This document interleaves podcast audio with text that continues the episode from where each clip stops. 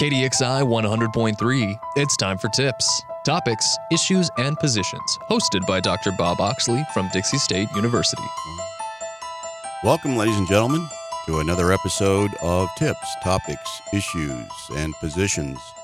And today uh, we're going to talk about uh, political ideology, and uh, specifically, uh, we're going to look at capitalism as opposed to socialism. And it's my honor to uh, introduce to you my guest uh, interviewee today is uh, Professor Joe Green, who's a faculty member of the Department of History and Political Science at Dixie State University. So, welcome, Joe. Nice to be here, Bob.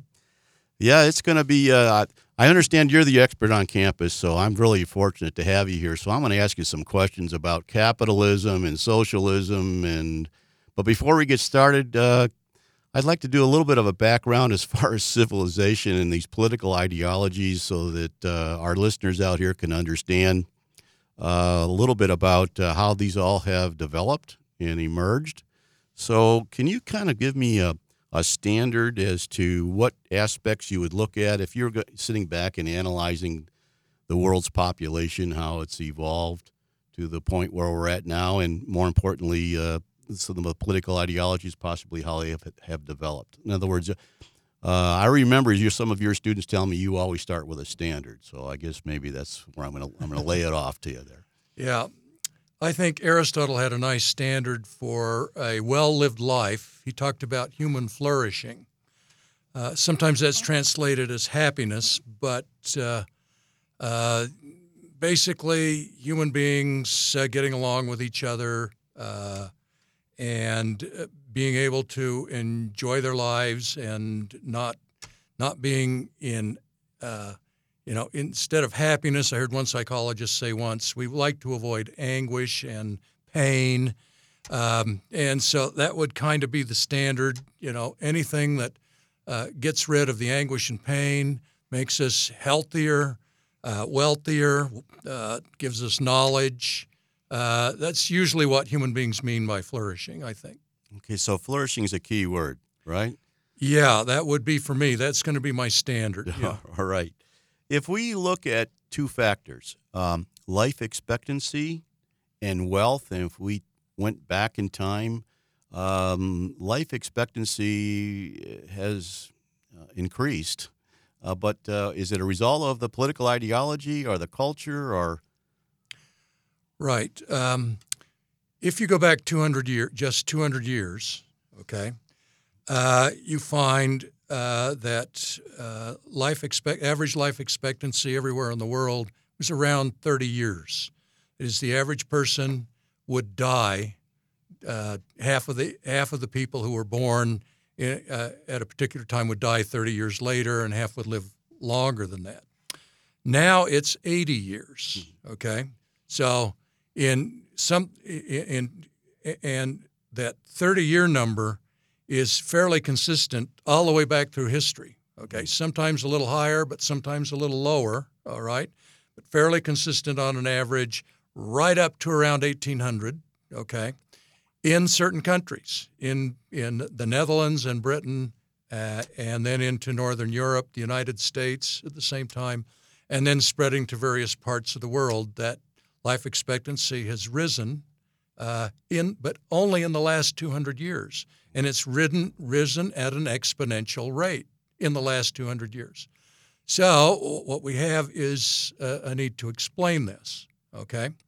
Uh, and the explanation that, uh, that I think is the only thing that can do it is the right of, rise of free market capital. I hate the word capitalism, but free markets, uh, free market system, a system in which innovation is allowed, not just invention. The Chinese were great inventors, but they never became a uh, uh, innovative civilization. It was only in the Netherlands and England and then the United States and uh, other countries as time has gone on that you have a society that sustains innovation that has made food cheaper and more plentiful, that's made clothing cheaper and more plentiful, that's made housing cheaper better, higher quality. I know we don't think it's cheaper, but uh, uh, it, you know, you know, as, we pay a, a relatively large percentage of our income for our housing, But what we get compared to what your ancestors had 200 years ago is just magnitudes better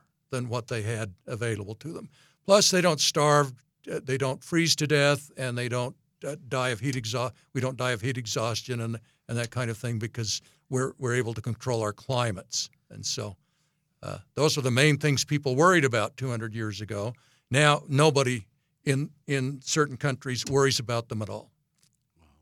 What about uh, with that? What you're just talking about? What about child morality?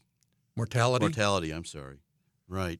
And you, you, you the, the child mortality rate is that pretty much been constant, or we do we see changes because of improved yeah, health? The the one of the there there are two primary reasons why lifespans have, have have gone from 30 to 80 in the last 200 years, and one is kids don't die anymore, uh, nearly the rates that they used to. Uh, one, you know, out of every 100 kids born 200 years ago, 43 died before they were five. Okay? One in five women died, died in childbirth. Okay? It, you know, so if, you, if you're a woman and you had five kids, odds are you're going to die. And one of those, and uh, families were way bigger, as you know, in those days. Lots of women died in childbirth. And that's because we didn't have medical knowledge, we didn't have science. And the reason that we didn't have good, sustained, innovative science is because we didn't have the money. We couldn't generate the surplus funds necessary so that some people could go off and be scientists and other people could go off and be doctors and experiment and figure out what was causing disease and what was uh, what malnutrition is and and uh, what nutrition is and all of the other things that allow kids to live now so that uh, in the whole world now only six kids out of a 100 will die before they're five, rather than 43. Wow, that's amazing. Um, this is going to sound like a strange question. If you look back at uh, historically the uh, homicide rate, okay, as far as deaths were concerned, if we look back, is it that was the homicide rate as we know it? Uh, was that part of the population control? That's why we didn't see the expansion that we see today, or yeah, I think uh, that the modern world, free market capitalism, democracy, science, uh, they, creates a, creates a world in which uh, uh people don't have to worry about where the next meal's coming from, their kids starving, uh, and other kinds of, of, of subsistence concerns that people had. And it, for the last 700 years, this is even before 200 years ago, which is kind of the focus we're going to be on today, but for 700 years, the homicide rate, the rate at which violence uh, uh, of one group, one person to another person, or one group of people to another group of people, has been falling. Okay, now Dr. Pinker at Harvard has a really nice book, The Better Angels of Our Nature, where he documents statistics that show uh, how this this is going on, but it's certainly a characteristic of the last 200 years that uh, uh, uh, the number of wars that an individual person might expect to see in their lifetime has declined. Uh, some of our wars have been really horrible, as you know, in the last century, but for the individual person is less likely to see someone attacked violently, killed violently, uh, to see blood, to see someone dead because of uh, either uh, government action, executing someone for uh, what we would consider silly crimes now. People were executed for stealing a horse, for stealing a bread, uh, and so on 200 years ago. All of that, uh, somehow we've, we've gotten beyond that. And while the news media is filled with murders that occur and school shootings and in Chicago and Detroit, uh, if we look historically, the rate is really, really fallen. Oh, that's amazing. I never would have thought that because I, uh, what we're hearing on the news and what just transpired in, in Florida and yeah. Uh, and the murder rate in Chicago and things of that sort. In, in the United States, there's a little blip starting in 2015, uh, and we don't know if that'll be sustained. But but compared to world history, it's a little blip. It's it's not anywhere near the number that someone 300 and 4 the number of violent deaths someone three or 400 years ago would have experienced in their lifetime. And these are lifetimes that only lasted an average of 30 years rather than 80, like we have.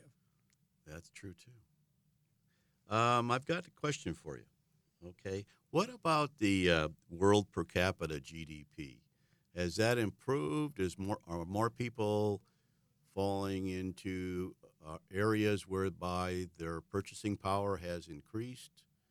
This this is the uh, kind of the key to my argument about flourishing, because we have, in my view, uh,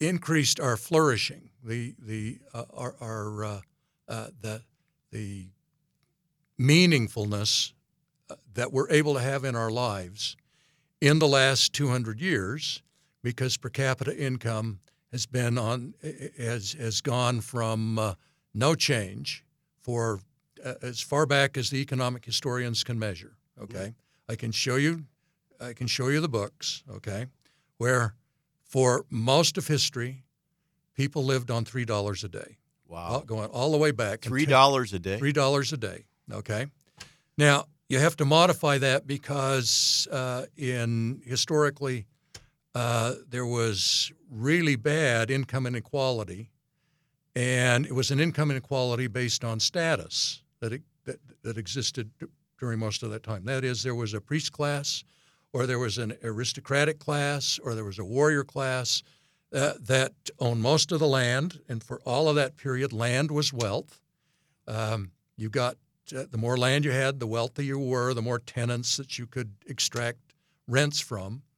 And so, uh, since most of the land in most places that we're aware of was owned by this a, a small set of elites, sometimes as as as low as you know 10% of the population owning 80 percent of all of the wealth that existed in, in the society, uh, and that was hereditary. Okay, until the next army came in and conquered, and then there was a new set that was hereditary.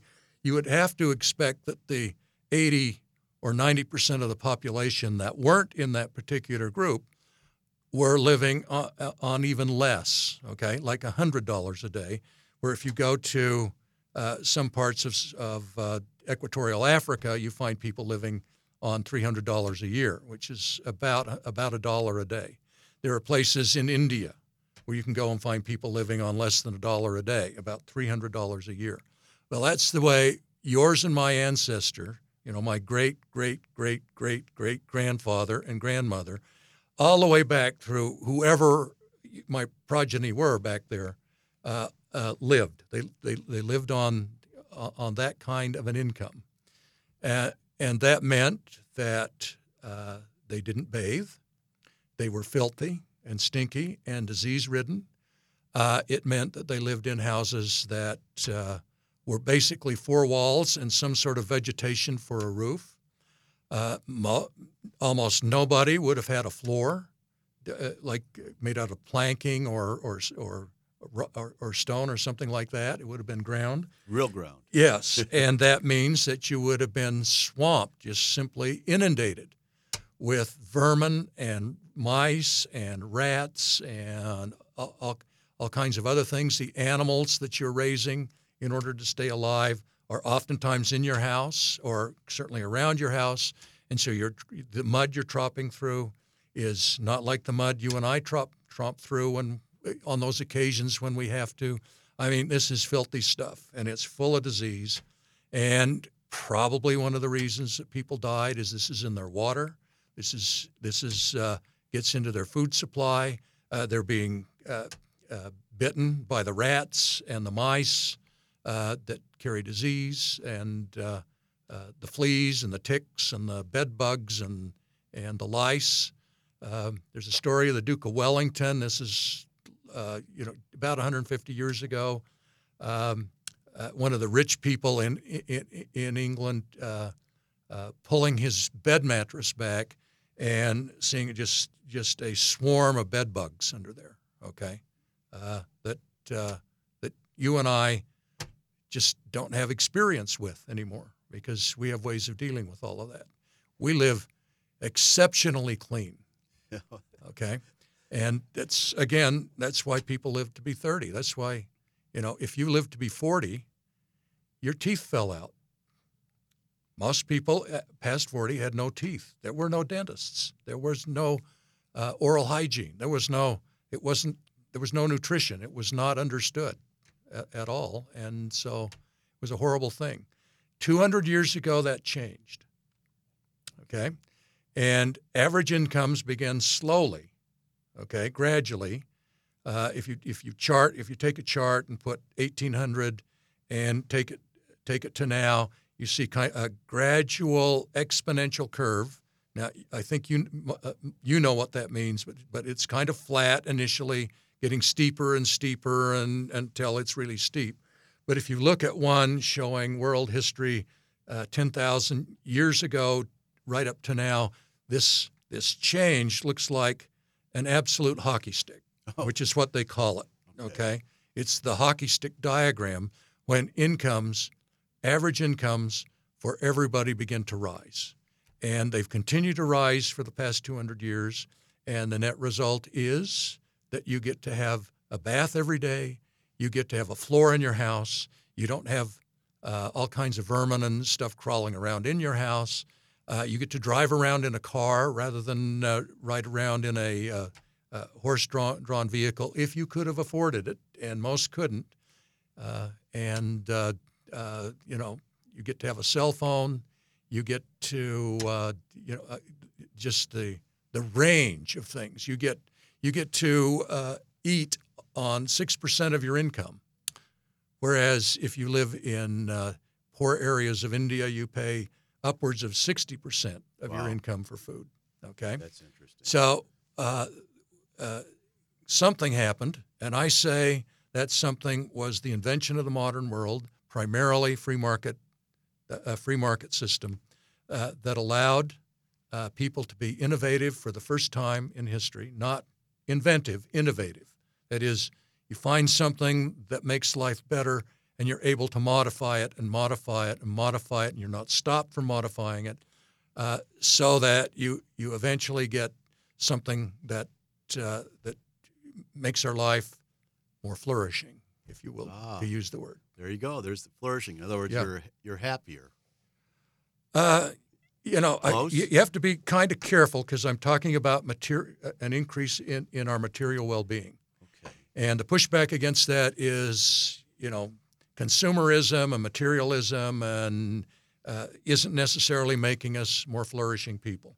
My claim is that it does.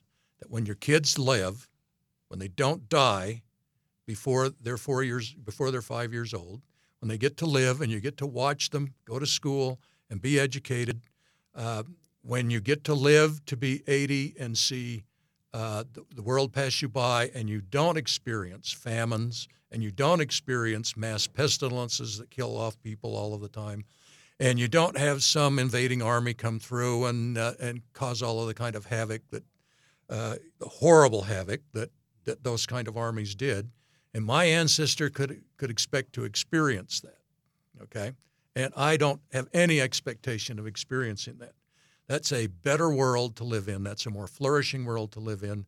I get to make my living reading books and thinking about the world and only having to work eight hours a day and uh, uh, being able to watch, to listen to the greatest music that the world has ever seen from any age that I want to. My ancestor couldn't do that. I can travel anywhere in the world re- relatively inexpensively. My ancestor had no chance. My ancestor uh, usually didn't go five more than five miles from their home in their whole life. Okay, uh, I get to read the greatest books that have ever been written in all cultures and try and and and try and experience what they've had, and I can see on my television, even if I can't go there, what it's like to be in London or what it's like to be in Bangkok. Okay. Uh, I think that's a flourishing existence, and sure, it's a lot of material that I'm that I'm doing here, okay, and uh, maybe there's some silly things that people make for us that we can buy and so on. But, uh, but I think the material well being is clearly uh, associated in most people's minds, okay, in the way that they live with a more flourishing life, a more meaningful, happy life. That that would be the, the thesis that I would take. Um, let me ask you a question then. In 1949, Mao Zedong comes into China and he implements uh, the Communistic Party, kicks out the uh, former regime, they head out to Taiwan. So, if we look at it from a political ideology standpoint, and all the great things you just brought up, how wonderful life is, um, my understanding is that through a series of uh, controls that Mao instituted in that country, um, that these people did not have uh, anything flourishing since 1949. Now, I just want you to grab onto this. Now, Mao Zedong's no longer in power, and we have a new leader, and the bamboo curtain has come up, and all these Western ideals are, are going into China, and we're seeing a middle class being formed. Is this part of flourishing, and does the government really play that much of an influence, whether, or not a population flourishes or not? Yeah. Uh, yeah, a government can really make things go bad if they want, if they, they make the decision to.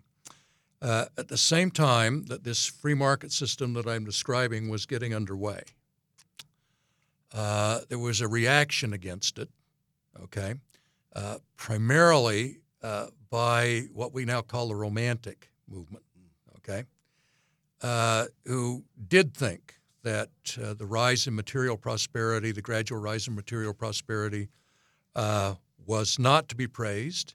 Uh, it was it was getting people to live in congested in cities. They saw they saw, and in the early in the early part of this, that that indeed was part of what was going on.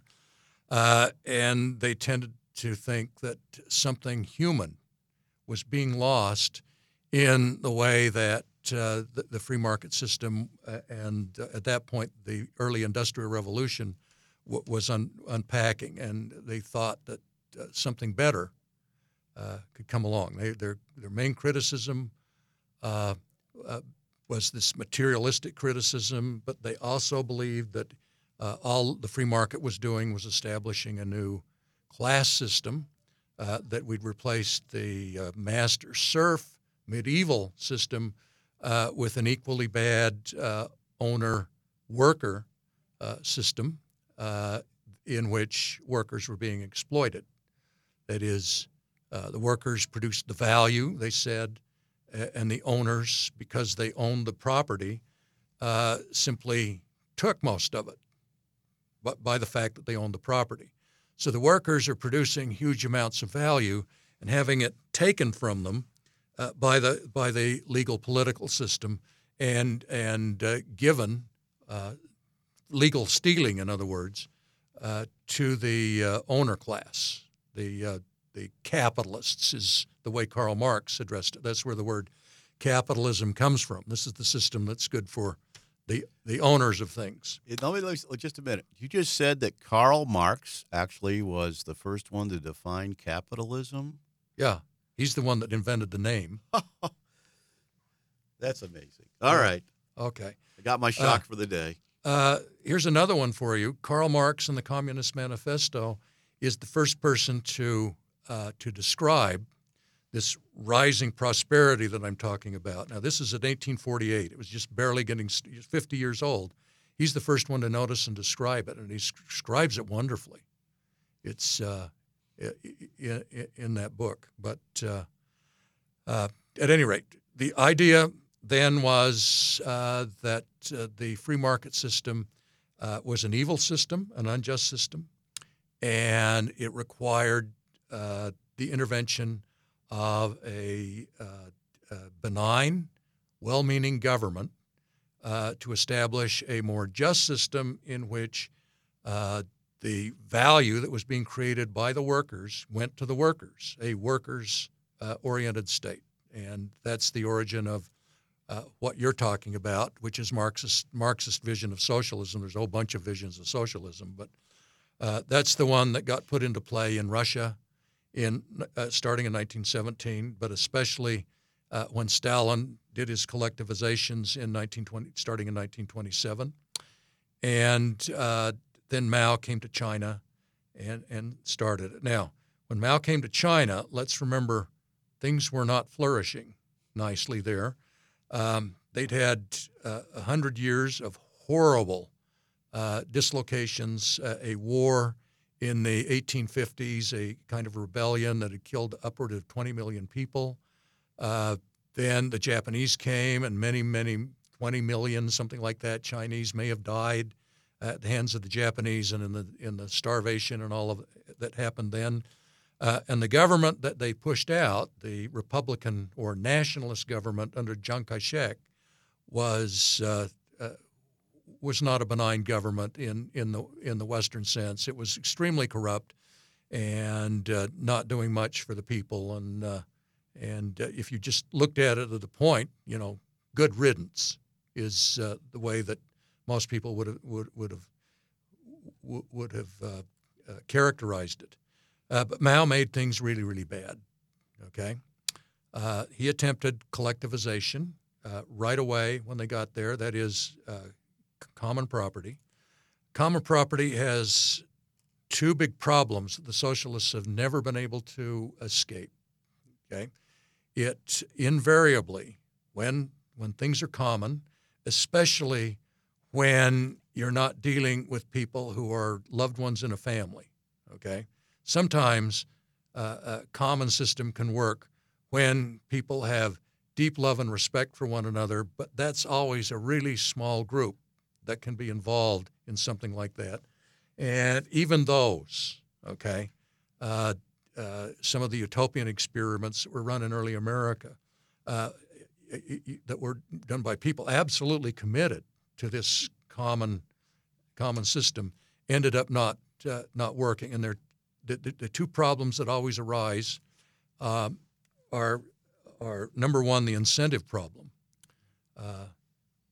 There's, there, there seems to be something in human nature, if there, you know, Dr. Smith Larman would cringe at, at that idea that there's some, but uh, it just seems to happen. You can't seem to socialize out of people. The idea that if I work hard and create uh, uh, goods and services that I and I need them for my family, and you say no, it's going to be for the good of the whole. That I don't get some resentment, and that resentment builds into a a willingness to kind of semi go on strike against the system. It's the economists call this the incentive.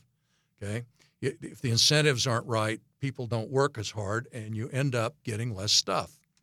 And so you don't get an economy that creates uh, increasing amounts of goods and services, and you clearly don't get one that is innovative uh, when you use a common property system. At least so far, uh, the experiments that we've run, and we've run a lot, they've been disasters, and uh, that hasn't happened. And the second one uh, is uh, the social scientists call it moral hazard. Moral hazard means that people take more than and more and if, if, if you put out something and say, okay, we're going to distribute this so that everybody has some, the incentive is to take more than your share, to get more, to, uh, to behave in such a way that you increase the risk to society rather than decrease the risk to society because there's this guarantee that, uh, that if your behavior goes bad, then, uh, then uh, Big Brother the government or whoever's running things will step in and, and make it right.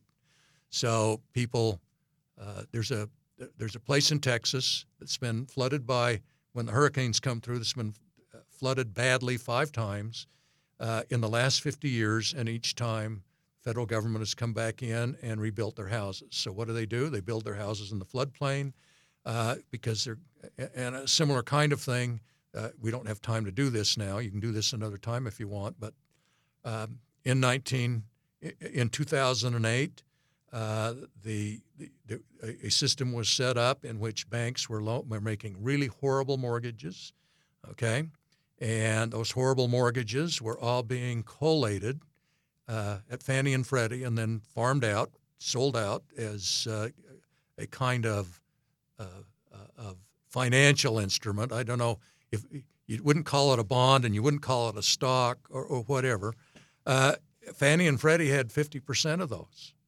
Okay. And that was the bundled housing. Is that what? Yeah, Yeah, that's okay. where they bundled all the mortgages together. Gotcha. Okay, some bad, some good, and the idea is some physicists had worked it out that the, the good ones would take care, w- would generate enough revenue to cover the bad ones if they went under.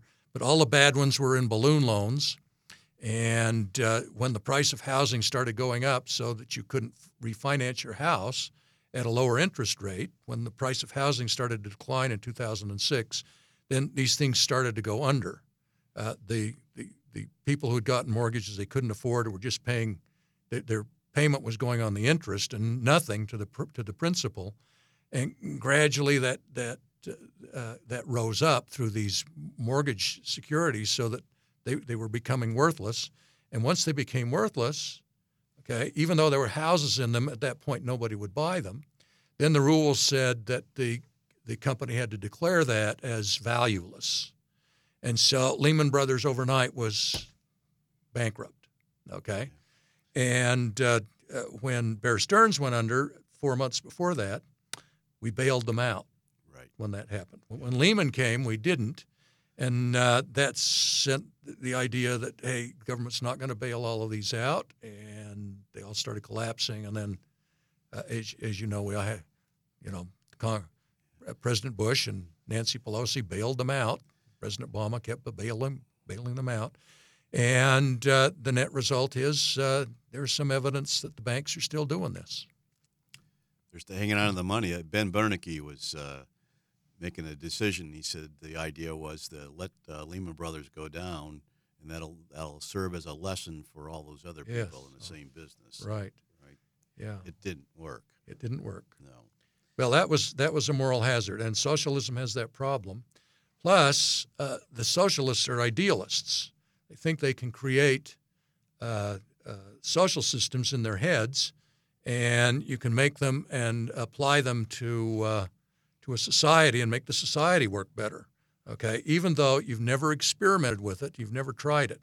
So, in 1958, Mao tried something called the Great Leap Forward, and the idea was that we, they, he was going to industrialize. Uh, Stalin had done this by mass murdering 10 million Ukrainian peasants, starving them to death, stealing all their food, trading it for into Germany for industrial might, and that's where the, the beginning of, of Soviet industry came. And then putting together with slave labor of uh, the rest of the people in Russia who were in the Soviet Union who uh, weren't lucky enough not to be in the Ukraine and have died. Okay, uh, when uh, when they finally opened up the gulags, it's estimated 50% of the population was in gulags. Wow. Okay. And so uh, Mao tried. He was going to industrialize, but they were. We, he was going to do it in a decentralized way, not a centralized way. And so they they uh, they sent out the cadres to have all of the peasants uh, build little ovens in their backyard and melt down their farming implements, uh, and then create industrial uh, steel production. They would produce their own steel, and and uh, this would be kind of the way that they did it. Well, then in 1959, nobody had farming instruments, and you couldn't plant, and it caused a famine that killed. The estimate is 30 million people starved to death in the next two years. And now, after this, the uh, the rational people, Deng Xiaoping and some others, uh, kind of forced Mao to the background. Mao wasn't done. He came back in uh, in uh, when was it 1968 is what I'm thinking.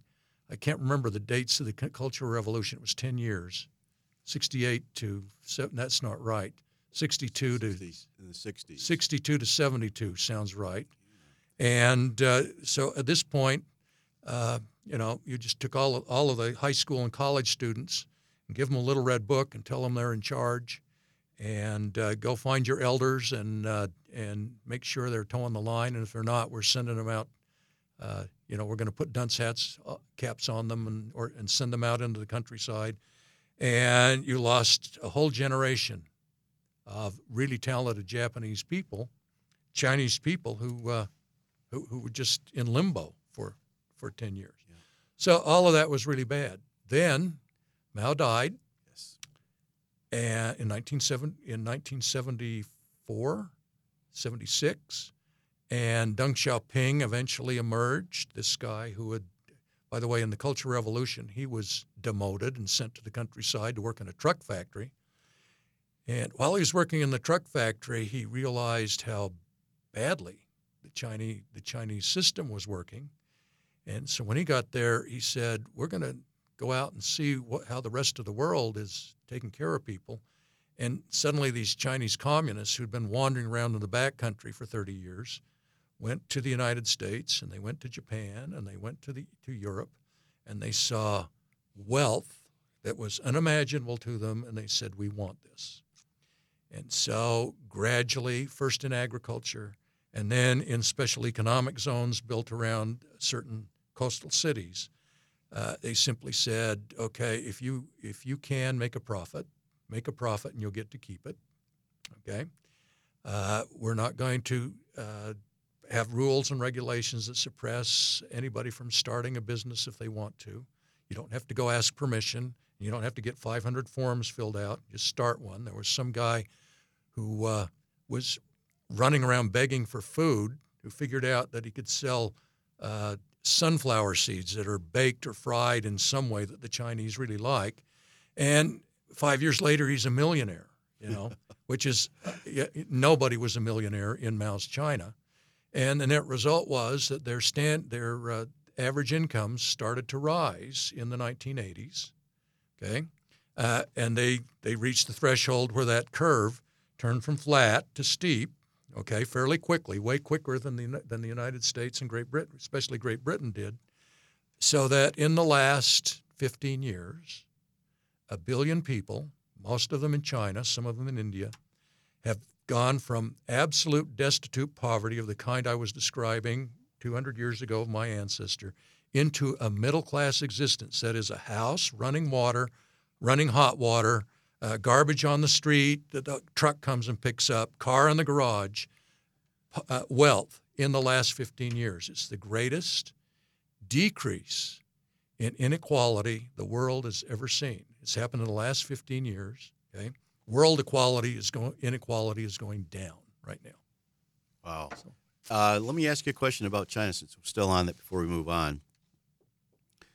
Uh, when Ping took over, he implemented a uh, one child per family policy. Um, and that's just been lifted. But what, in your estimate, did that have? I mean, obviously, we had wonderful things going on here, but the male uh, to carry on the family name was so important. Um, did did that have a any kind of an effect on the economics, or they were trying to control the population? I think they broke the code from an economic standpoint. we can put together this wonderful strategy, but we have to be able to control our population. Yeah. What's they, your uh, feeling on that? Um, that's more in your field, Bob, in the sociology aspect of it. And I, I just know marginal stuff about it. I've heard that there are 57 men uh, to 50, about 50 percent, 57 percent men to about 43 percent females. But I read recently that it may not be as bad as that. Uh, we do know that uh, there were some families who aborted or exposed female children because they thought that they, they needed a male in order to deal with things. Uh, this is what I can tell you. When you get economic growth, the fertility rate declines. There's almost like a one to one correlation with economic growth and the fertility rate.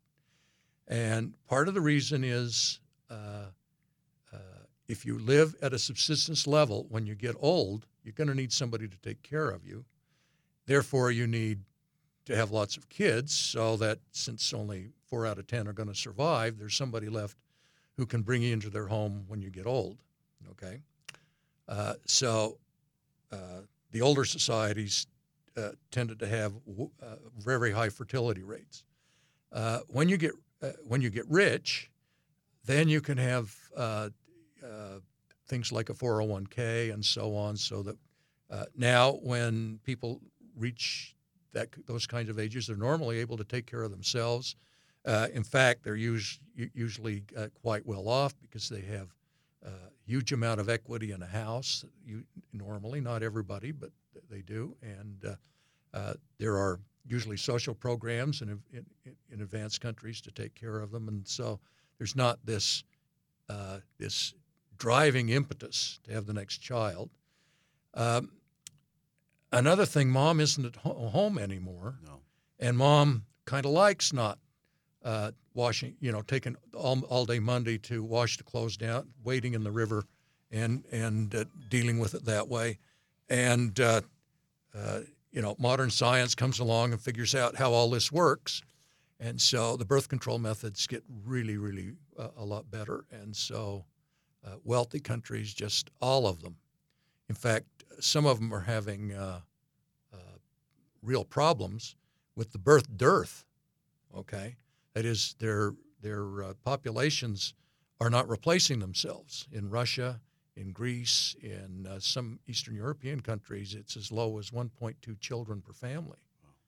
And uh, uh, but don't worry, we're in Utah, uh, where we're still just a little bit above replacement, and the United States has been fairly lucky uh, in recent years in that uh, we've had a lot of immigration.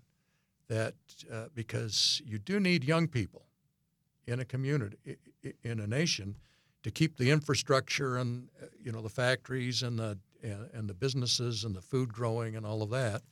And we've been able to do that through primarily through immigration, uh, and that uh, so that we don't have some of those same kind of problems that they're having in some of the European countries. Well, uh, we're almost out of time, but we've only got, I've only gotten through about one half of the questions that I have for you. So, can I impose upon you and ask, would you be available to come back for our next show?